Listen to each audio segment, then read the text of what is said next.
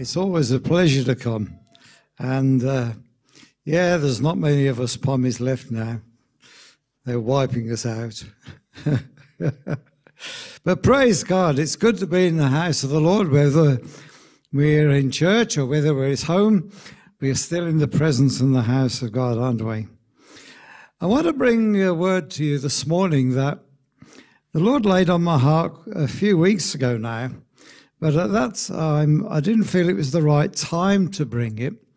Uh, but I feel now, with the approaching, hopefully, the approaching time of reopening, um, that this is the time for it. And so turn with me to Exodus chapter 3. Exodus chapter 3. Background, of course, Moses um, had run away from Egypt, and for 40 years he had been living in the wilderness, really, uh, looking after sheep, which was not a very pleasant situation for someone that had been raised as a prince of Egypt. But it says in uh, chapter 3 Now Moses kept the flock of Jethro, his father in law, the priest of Midian and he led the flock to the backside of the desert. So that's not a very conducive place to go for your holidays, is it? And came to the mountain of God, even to Horeb. And the angel of the Lord appeared unto him in a flame of fire out of the midst of a bush. And he looked, and behold, the bush burned with fire, and the bush was not consumed. And Moses said, I will now turn aside and see this great sight, why the bush is not burned. And when the Lord saw that he was he had turned aside to see, God called to him out of the midst of the bush and said, Moses, Moses. And he said, Here am I. We'll leave it there. The thought that really impacted me, um, and I felt it was a word from the Lord for this church, was that little phrase that Moses turned aside to see. Moses at this time was at a place of divine meeting with the Lord.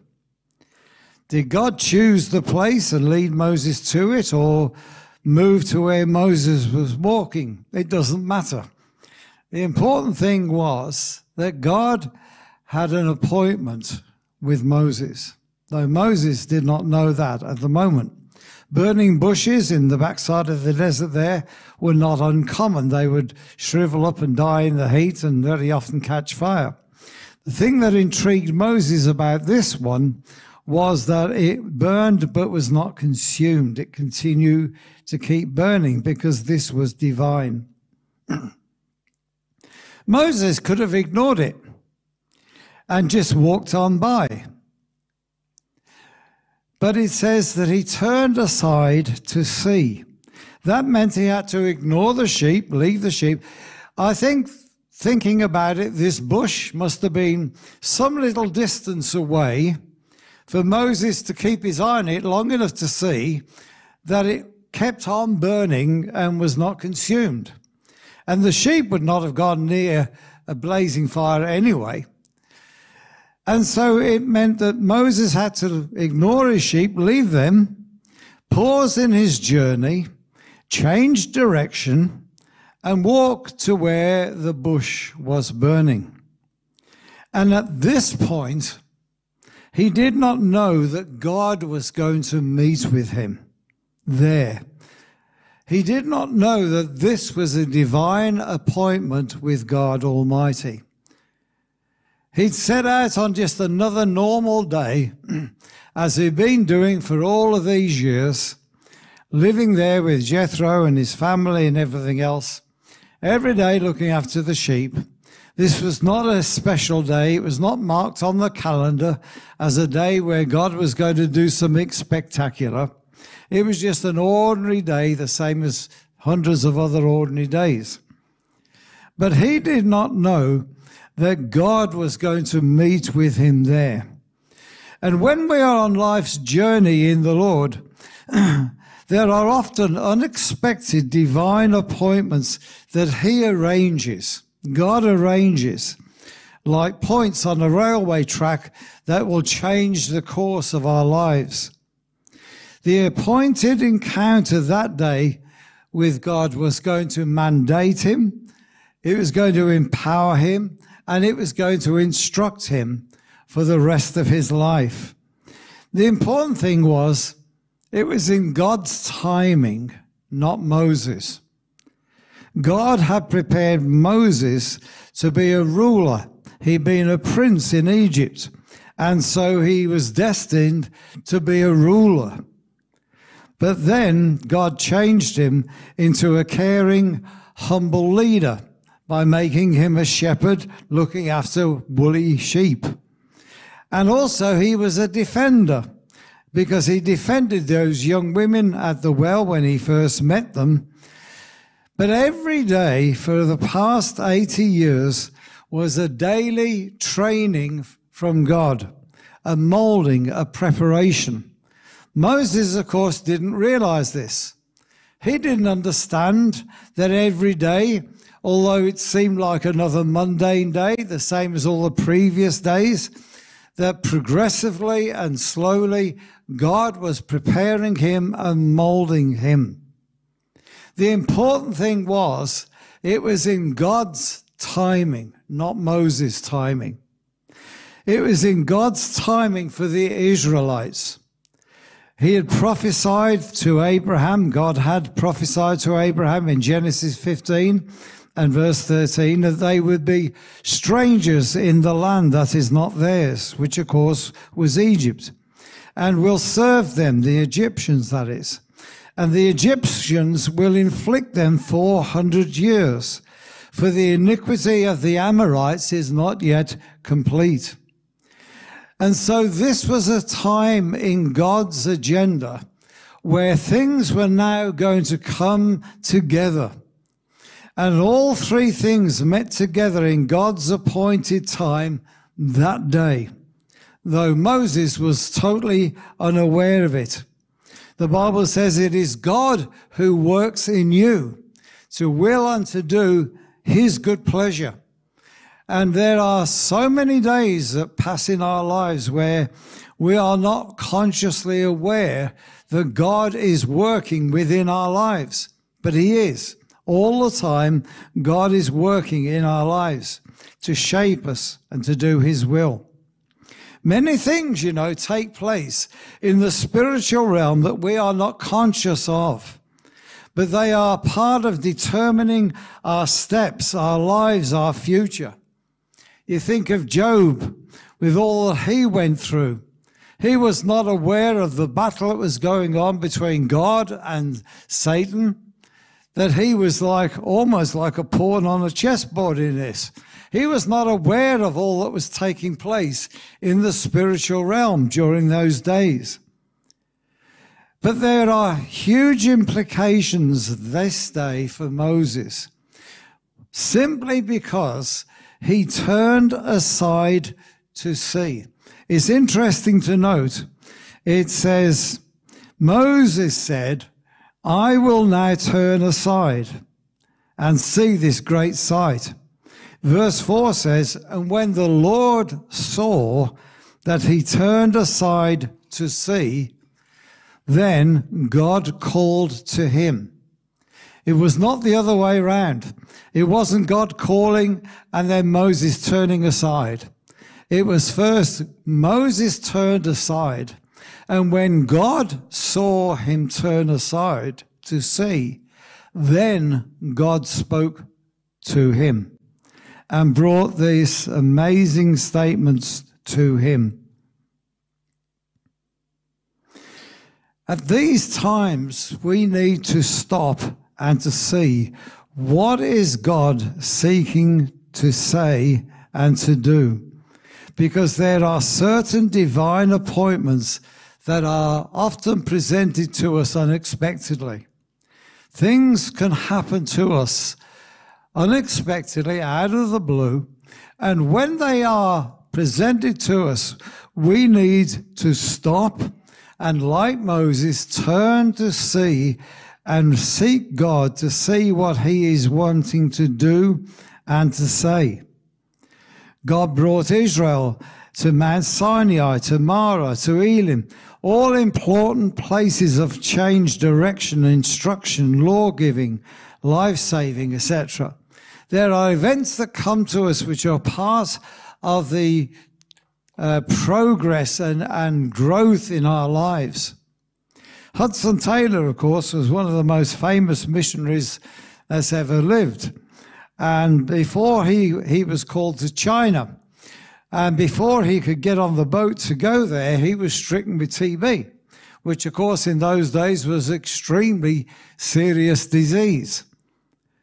And it put him in bed for six months. And most of us would have lain there feeling very sorry for ourselves and disconsolate.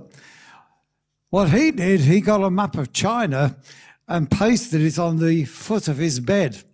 So every day he was reading, studying that map of China. He knew every detail about China when he actually did go there. And he changed his lifestyle. He lived as a Chinaman. He dressed as a Chinaman. He ate as a Chinaman. I think he even thought like a Chinaman. But the thing is, that six months had molded him, although he was not aware of it, until he became such a great missionary. In Psalm 123, in verse 2, it says this Behold, as the eyes of a servant look to the hand of their masters, as the eyes of a maid to the hand of her mistress.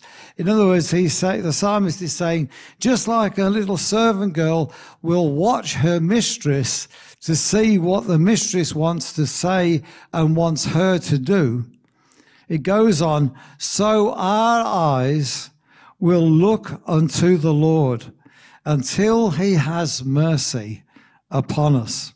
Our eyes will look to our Lord.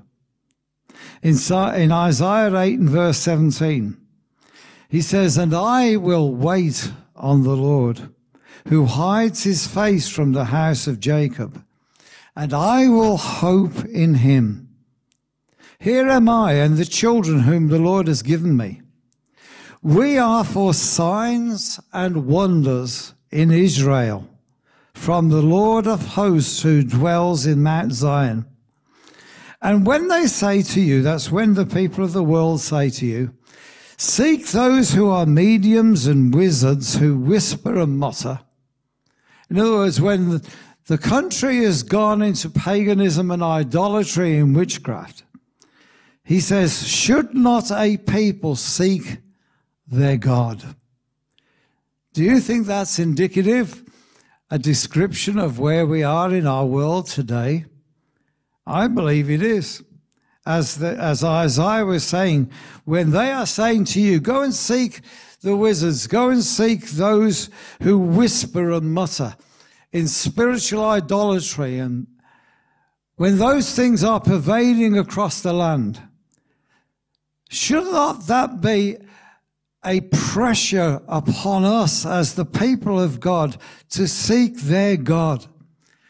And I believe in our, as we look in our society, as we look in our country, we have to say our country is in the same situation of so much wickedness and so much evil and so much riotous living, so much spiritual idolatry and paganism. And the answer should be, should not a people seek their God? This should drive the church to its knees when we see these things, because we should realize, as Isaiah said, we are for signs and wonders in Israel from the Lord of hosts. This people should be raised up. When wickedness and idolatry rise in the nation, the church must rise to seek the Lord. And I believe this is a time when God is saying to this church, to this fellowship, it's time to seek the Lord, to turn aside to see. Isaiah 40, that well known scripture, those who wait on the Lord shall renew their strength. They shall mount up with wings like eagles. They shall run and not be weary. Jeremiah 14 and 22. Are there any among the idols of the nations that can cause rain? Or can the heavens give showers? Are you not He, O Lord our God?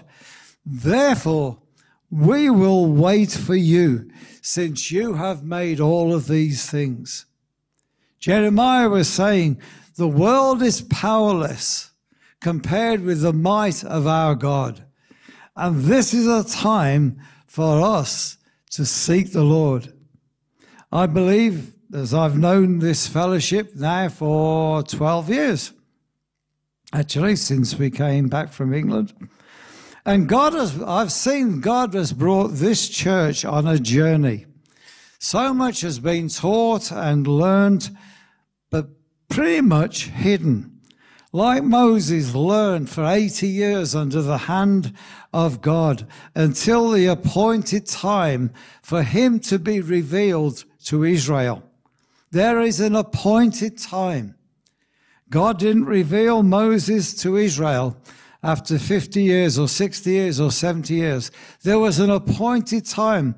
That was nothing really to do with Moses so much. It was more to do with Israel fulfilling their allotted time in Egypt as God had prophesied to Abraham.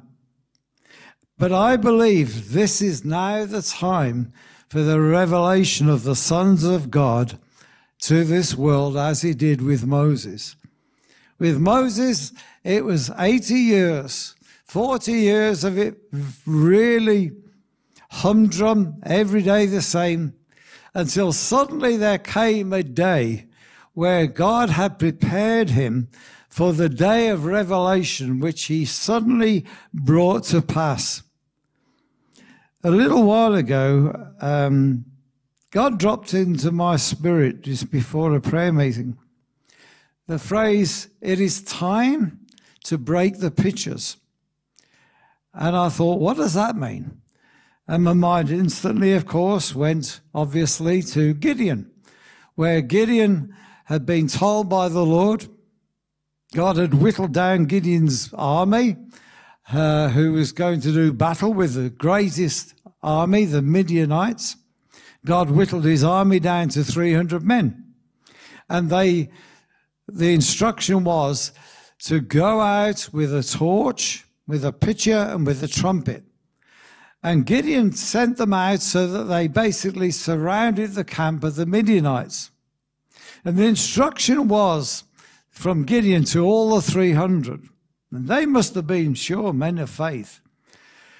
When you see me act, do like I do. They put a pitcher, which is like an earthen vessel, over the lamps, So they held the lamp in their left hand with the pitcher over it, a trumpet in their right hand. And Gideon said, When I do, you do like I do. And at a given moment during the night, as the Midianites slept, Gideon took his trumpet and smashed the pitcher so that now the light was fully exposed and put the trumpets to their mouths and blew. And you can imagine the effect during the middle of the night to wake up from sleep and see these lights all the way around on the hills around them and these trumpets blasting away in the middle of the night. You can just imagine the effect. The important thing is, though, it says when they did that, it says the Lord caused confusion amongst the Midianites and they started to fight one another in the confusion and it brought about their defeat. When the Gideon and his 300 did a simple thing, God did a mighty thing. What God did was in no way proportionate to what the, the 300 did. But God said, It's time. It's time to break the pitchers, to suddenly reveal the light and sound those trumpets. Trumpets in the scripture are always associated really with war and victory and rejoicing.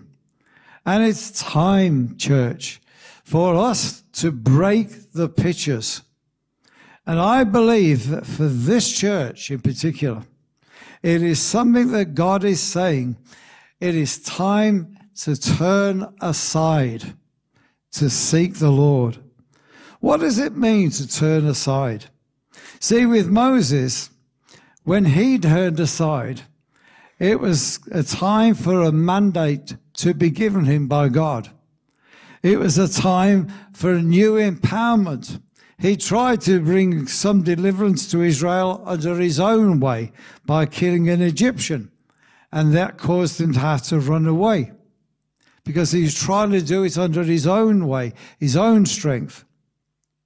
But this was going to give him a new empowerment where he would speak the word of God over Egypt and bring about the great deliverance of the children of Israel. It was going to bring an anointing for the service of God that he'd never known. It was going to bring a revelation of the plans and purposes of God. And I believe because Moses turned aside to see, he received all of that. And you know the rest of the story. So for this church, what does it mean? Well, I believe when God is saying things like this to us, it means we've got to pause in our journey that we have planned. Moses, no doubt that day, the same as every other day, thought if I go over that hill and that hill, I know there's some good grass for the sheep. And he got his plans for the day. It means changing our plans, leaving the sheep. It means we need to try, make time to draw near to God, to hear the plans and the purposes of God instead of our own plans and purposes. It means turning from the traditional advice and wisdom of men to hear what God has to say. God rarely, if you looked in history and you've noticed, God rarely repeats what He's done before. If you examine the revivals of God, you'll find every one of them are different. God never seems to repeat anything. He's a God of infinite variety. And we can read and think, oh, this happened in that day. I would love to see that happen again. And of course we would. But I am convinced that the next time that God moves in tremendous power and authority is going to be different from anything he has done before.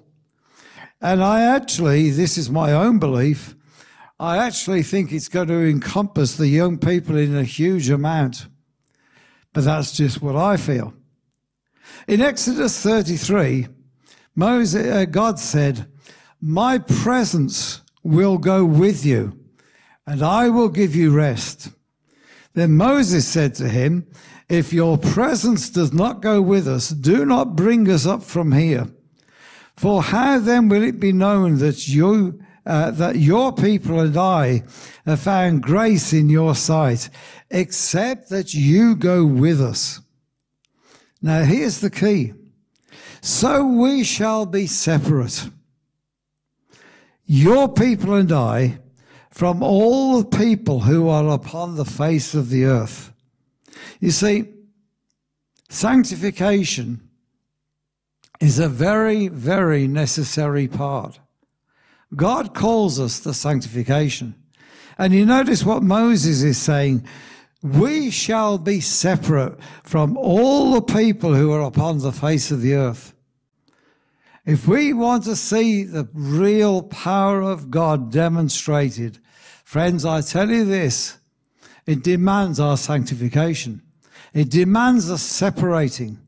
So, uh, if you look at how things have gone in recent years, you can often see how the church has tried to bring in the things of the world to entice the world, to seem acceptable to the world. But no, listen, we as people of God must be separate from the world. If you want to know the real power of God, it calls for separation. Sanctification is a vital part. So the Lord said to Moses, I will also do this thing that you have spoken, for you have found grace in my sight, and I know you.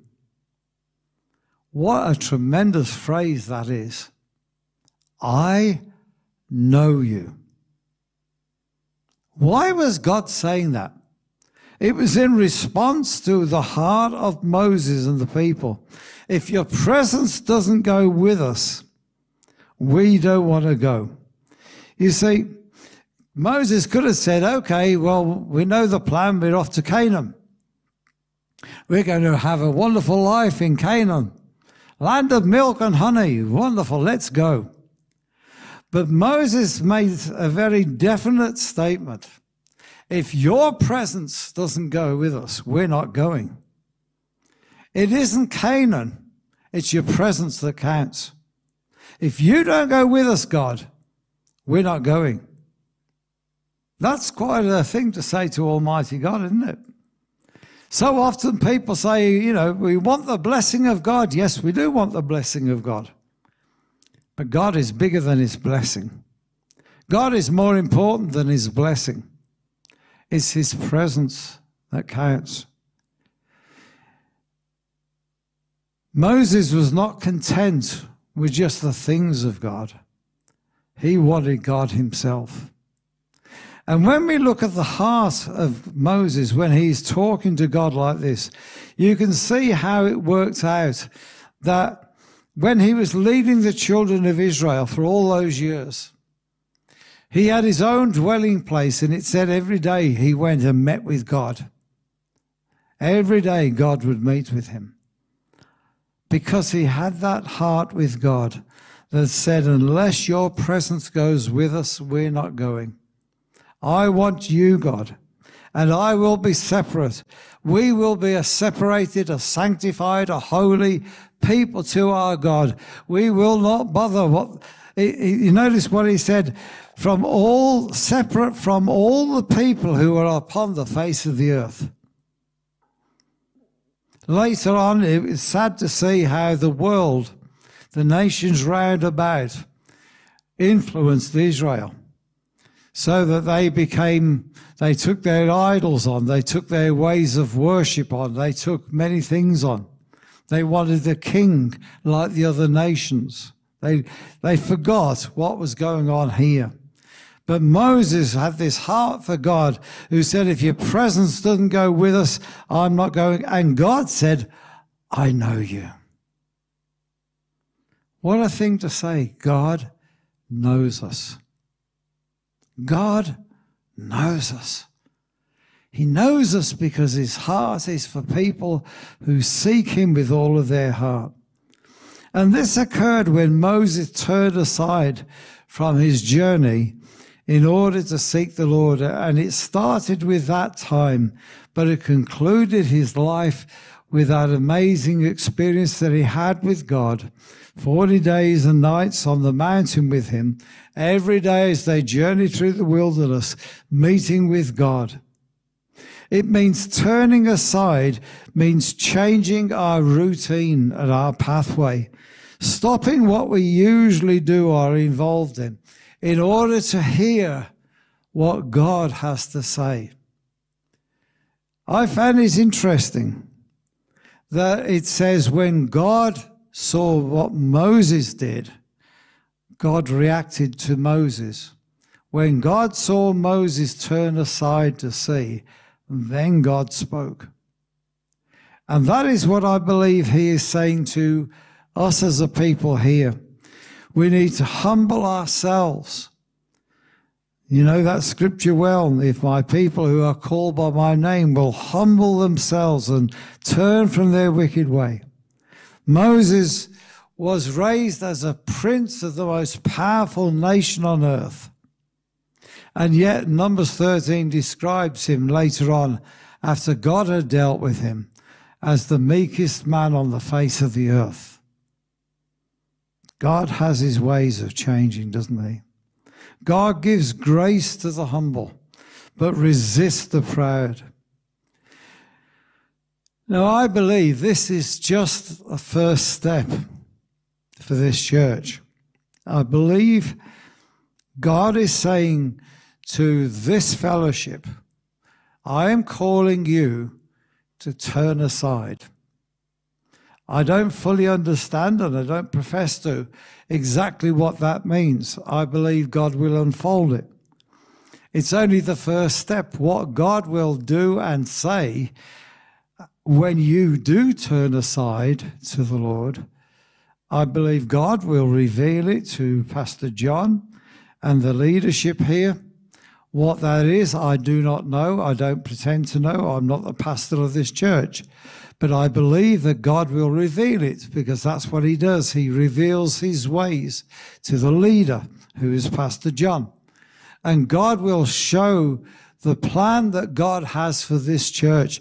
But I believe with all my heart that as the world is crying out, the Bible says that the, the earth is groaning for the revelation of the sons of God. That God is going to take, has taken this church on a journey so far but it is now coming to the time of the revelation and the empowerment of it, the authorization of it in a totally new dimension that you have never known before. And that God is going to do signs and wonders and marvelous things in and through this fellowship. I believe that. But it's going to happen when we as a people say we are setting our hearts, our minds to turn aside to see and to meet with God. And in that moment of meeting, whole destinies were changed. Not just for Moses, but for all the children of Israel who had spent all of these years crying out to God under the servitude and the whips of the Egyptians. They had been crying out to God and thinking God hadn't heard them. They were not aware that for 80 years God had been preparing for the appointed time of their deliverance and their being rescued from the wicked hand of the Egyptians. They didn't know that. But there was an appointed time where God said, as he had prophesied to Abraham, at the end of that 400 years, then they will be brought out. And I believe there are appointed destinies in God. And the destiny for Moses was that day, that hundred ordinary day, that suddenly God turned up because it was in God's agenda, in God's timetable, not in Moses. But that day changed Moses and his destiny for the rest of his life. It changed the destiny of the whole of Israel. It changed the destiny for Egypt. It changed the whole world. It changed history because we are still talking about it today. One day, one day changed all of those things. That one moment when a bush burned with fire, and a man turned aside to see. And that is the question, I believe, for this fellowship.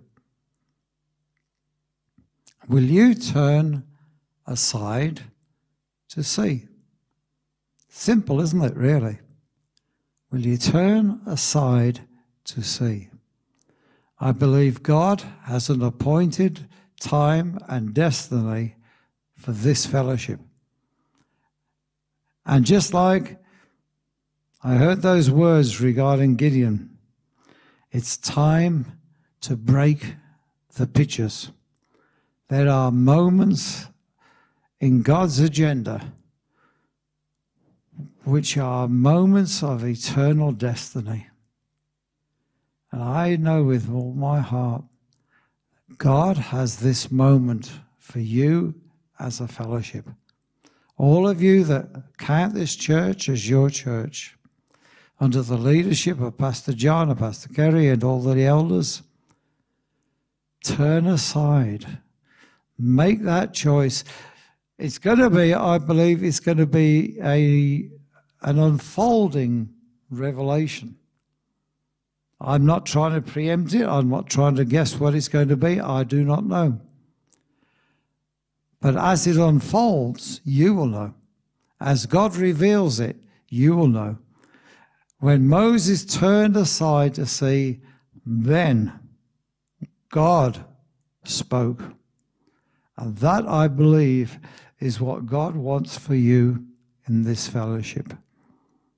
Can I pray? And then we're going to hand back to Pastor John. Father, I thank you that you are the God of eternity. Your ways, your plans, your purposes are beyond our understanding. But Lord, we want to fit in with what you are proposing, you are doing.